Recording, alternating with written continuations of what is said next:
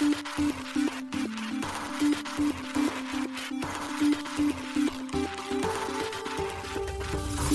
しい経済ニュース。この番組では現当社のメディア新しい経済がブロックチェーン仮想通貨フィンテックに関する日々のニュース解説を平日毎日音声コンテンツでお届けしています。そして新しい経済ではブロックチェーン仮想通貨に関するニュース解説記事やインタビュー記事学習記事などのたくさんのコンテンツを掲載しております。ぜひ新しいひらがな経済漢字で検索してメディアもチェックしてください。そして LINE 公式アカウントではメディアの更新情報を配信しております。LINE 公式アカウントにもぜひご登録ください。現当社新しい経済編集部の大塚です。はい本日は9月の15日金曜日です。今日のニュースいきましょう。シンガポール中央銀行 3AC の創業者らに9年間の事業活動禁止処分を下す。ポリゴンがポリゴン2.0の提案を正式発表。10月以降に実装開始へ。Bybit 暗号資産決済スラッシュでの入金対応を開始。米 Coinbase がライトニングネットワーク導入決定。CEO 言及 Circle が配車アプリ Grab と提携。Web3 ウォレット利用可能に。プレイシンクと G2 スタジオが事業提携。J リーグトレーディングサッカー運営委託も。フィンターテック新たな NFT 管理サービス開発。羽田未来総合研究所羽田発テクノロジーの祭典羽田エキスポを11月17日から開催。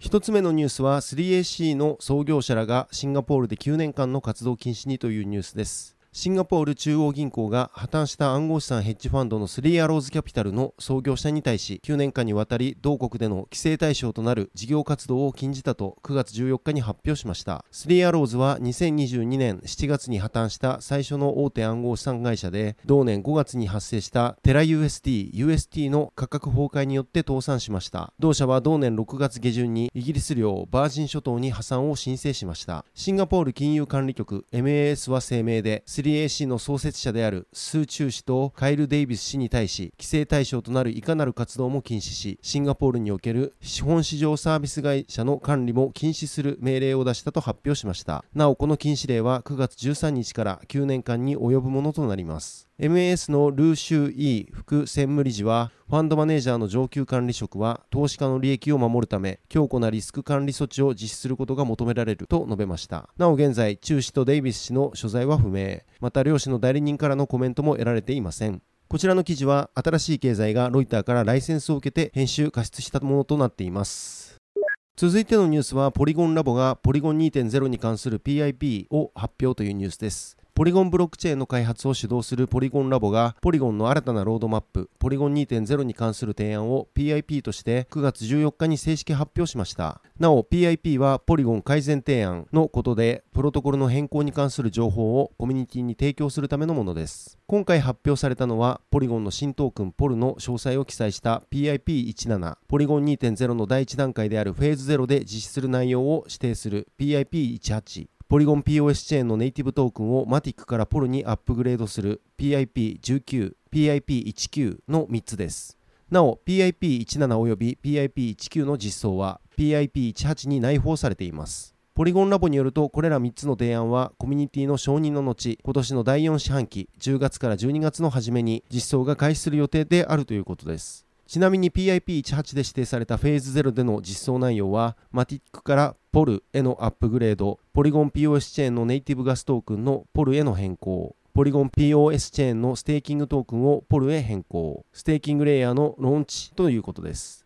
なおこれらの実装はそれぞれ個別に概要を PIP として提案し段階的に導入されるため全て同時に行われるわけではないということですポリゴンラボは6月13日にポリゴン2.0を発表して以降、今回 PIP として正式発表されたポルに関する提案だけでなく、その他いくつかの提案を公開してきました。具体的には、プロトコルガバナンスを再構築し、PIP のフレームワークを拡張するという提案や、フラッグシップブロックチェーン、ポリゴン POS を ZKEVM バリディウムへアップグレードし、プロトコルアーキテクチャを改良するといったものです。ポリゴンラボはブログにて、ポリゴン2.0のビジョンの中心となるのはコミュニティ、つまりポリゴンエコシステムを可能にするビルダー、クリエイター、その他全ての人々に力を与えるというアイデアです。フォーラムに参加してディスカッションに貢献してくださいとコメントしています。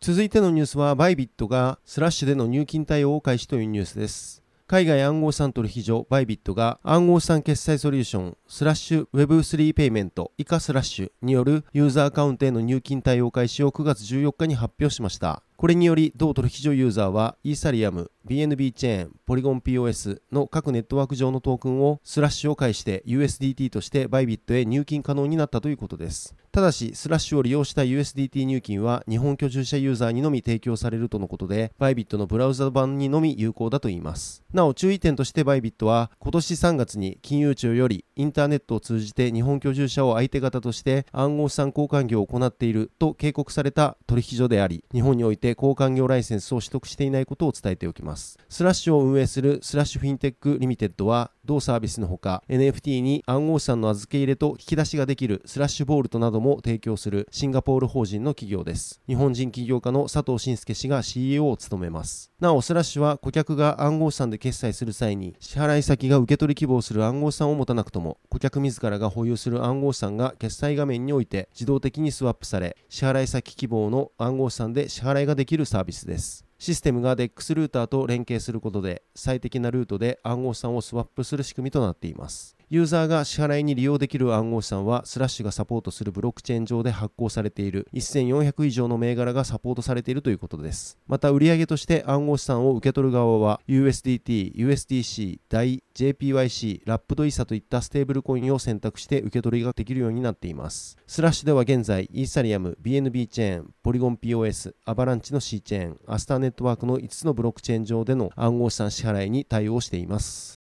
続いてのニュースはアメリカコインベースがライトニングネットワーク導入決定というニュースです。米大手暗号資産取引所コインベースがビットコインのライトニングネットワークの導入を決定しました。同取引所 CEO のブライアン・アームストロング氏が自身のツイッター X にて9月13日言及しましたこれにより米コインベースのユーザーはライトニングネットワークにてビットコインの入出金が可能になる予定ですなお、アームストロング氏は、ライトニングネットワーク導入開始時期について、統合に時間がかかるため、しばらくお待ちくださいと伝えています。ライトニングネットワークはビットコインブロックチェーンのオフチェーンスケーリングソリューションです。ブロックチェーンの外で取引を行うオフチェーン取引により、BTC の決済速度の向上や、少額決済、マイクロペイメント、安価な送金手数料を実現する技術です。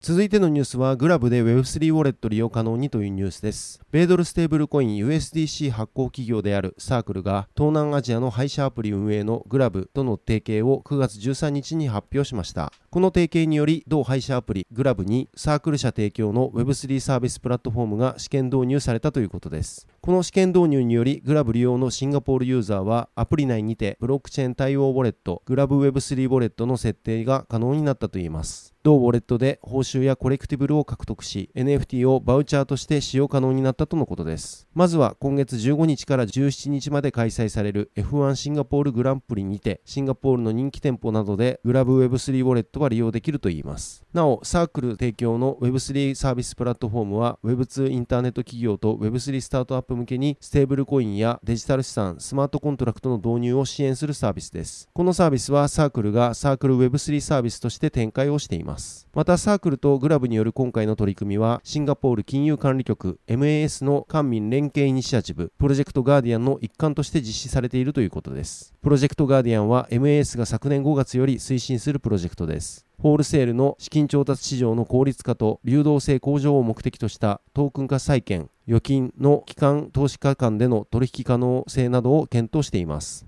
今年6月には金融庁がプロジェクトガーディアンにオブザーバーとして参加することが発表されています。続いてのニュースは、プレイシンクと G2 スタジオが事業提携というニュースです。国内 Web3 関連企業のプレイシンクが G2 スタジオとの Web3 共同事業推進を目的とした事業提携を9月15日に発表しました。G2 スタジオはスマートフォン向けゲームアプリの企画、開発、運営を行う国内企業です。IT 人材事業を運営するギークスの100%子会社です。両社は今回の提携により、プレイシンクの Web3 技術領域、G2 スタジオが持つゲーム開発領域における強み、ノウハウを掛け合わせた Web3 サービスを提供していくとのことです。また共同で他社、自社関わらず様々なブロックチェーンゲーム、Web3 サービスを開発、提供できる体制とサービスの価値提供を目指して様々なアライアンスを進めていくということです。なお今回の提携による取り組みの一環としてプレイシンクは J リーグオフィシャルライセンスブロックチェーンゲーム J リーグトレーディングサッカーの運営を G2 スタジオに委託するといいます。このゲームは2023明治安田生命 J1 リーグ及び J2 リーグ所属の全40クラブ1000人以上の選手が実名実写で登場する J リーグオフィシャルライセンス許諾のサッカークラブ経営シミュレーションゲームです。従来のソーシャルゲーム同様に基本無料ですぐにプレイすることが可能です。プレイシンクは今月6日、共通ポイントサービスポンタ運営のロイヤリティマーケティングと共同で立ち上げる新規ブロックチェーンについて、アバランチサブネットを採用することを発表しています。プレイシンクとロイヤリティマーケティングが現在取り組んでいるこのプロジェクトでは、ロイヤリティマーケティングの持つ約1億の利用者アカウントが Web3 サービスに対応可能になり、これまでに事例のない規模の Web3 プラットフォームが提供されるといいます。提供が予定されている Web3 サービスとして、コンテンツ領域ではゲームやデジタルトレーディングカード、マーケティング領域では NFT 広告や NFT クーポンなどとされています。なお、プレイシンクではアバランチのサブネット技術を活用した独自ブロックチェーン、ミンタラを立ち上げています。続いてのニュースは、フィンターテックが新たな NFT 管理サービス開発というニュースです。大和証券グループとクレディセゾンの合弁会社フィンターテックが新たな NFT 管理サービスを開発したと9月14日に発表しました。フィンターテックが提供する新たな NFT 管理サービスでは、ユーザーがウォレットや暗号資産を準備することなく NFT が受け取れるといいます。このサービスにより暗号資産や NFT に初めて触れるユーザーも気軽に NFT を保有できるようになり新たなデジタル体験の機会を多くのユーザーに提供できるとのことです。なおこのサービスには銀行提供の組み込み型ウォレット API インビジブルウォレット API が採用されました。この API はユーザーに NFT の管理と利用に関わる UI、UX 上の摩擦を感じさせることなく NFT の利活用を顧客サービスに溶け込ませる組み込み型のウォレットサービスです。固有 ID やサードパーティー ID での認証にも対応しており、ガス代は無料となっています。高品質なノードやインデクサーと組み合わせることで高い安定性と安全性を実現しポリゴンのほか複数のブロックチェーンに対応した API を提供しているといいます。また、同サービス活用の第一弾として、フィンターテックが提供するクラウド型応援金サービス、喝采での新しい NFT プロジェクトが近日中にリリース予定です。喝采とは、返礼品の提供を前提とした応援金を募るサイトを作成できるサービスです。このサービスは、ライブ、コンサート、スポーツ、旅行、地方創生、チャリティー、SDGs など多数のイベントでの応援金や投げ銭システムに採用されており、現在110以上の応援プロジェクトで使用されています。フィンターテックは喝采で新たな NFT プロジェクトを開始することは、ファンが存在する様々なコミュニティにおいて NFT による新たな資金循環を創造し、コミュニティ内の課題解決を促しながら持続可能な社会を実現する手段になり得ると考えているといいます。同社は次世代金融領域の事業開発で培ったノウハウを生かし、既存事業と NFT の掛け合わせや喝采を様々な企業、団体へ提供することで NFT の社会実装に貢献していくとしています。なお、フィンターテックにおいては、国内初の暗号資産担保ローンを2020年3月より提供しています。同社ではビットコイン及びイーサリアムの担保ローンを法人個人に対して提供しています。また、ノットアホテル購入者専用のデジタルアセット担保ローンを昨年7月から提供しています。ちなみに、ノットアホテルとは、購入した部屋を住宅や別荘として利用するだけでなく、旅行や出張で家を空ける際には、ホテルとして運用できる不動産を販売するサービスのことです。続いてのニュースはテクノロジーの祭典羽田エクスポが11月17日から開催決定というニュースです。日本空港ビルディングのグループ会社である羽田未来総合研究所が羽田エクスポ The Gateway to the World through Diverse Technologies を11月17日から19日の3日間で開催します。これまで同社は NFT、Web3 を軸にしたエキスポを開催してきましたが、今回はブロックチェーン、ロボティクス、生成 AI、XR などの先進技術に展示の裾野を広げたということです。このエキスポでは先進技術領域に携わる事業者や一般企業、スタートアップに対し新たなビジネスを生み出していくためのつながる場としてのコンテンツ、展示カンファレンス、ピッチ、XR、先進技術体験、交流パーティー等を提供するといいます。またこのエキスポでは一般参加者に向けた先進技術を身近に感じられる体験型コンテンツも提供。これらを通し新しい情報ハブ拠点として羽田からのビジネスイノベーション促進を目指すということです。現在発表されている登壇者の一例として衆議院議員自民党 AI の進化と実装に関するプロジェクトチーム座長の平正明氏。新潟県三条市副市長元経済産業省コンテンツ産業課課長補佐の上田康成氏森浜田松本法律事務所パートナー弁護士一橋大学特任教授の正田正文氏一般社団法人日本暗号資産取引業協会代表理事 SBI ホールディングス常務執行役員の小田玄紀氏フィノジェクト代表取締役の峰公弘氏野村総合研究所プリンシパルアナリストの白田誠氏の名前が挙げられています。なお、羽田エキスポ The Gateway to the World through Diverse Technologies への参加については、事前登録が10月中旬より Peatix から可能になるということです。現在、羽田未来総合研究所は、ブロックチェーン、ロボティクス、生成 AI 及び XR などの先進技術サービスや事業を展開している企業、団体、自治体を対象に出展を募集中とのことです。なお、応募締め切りは9月27日となっています。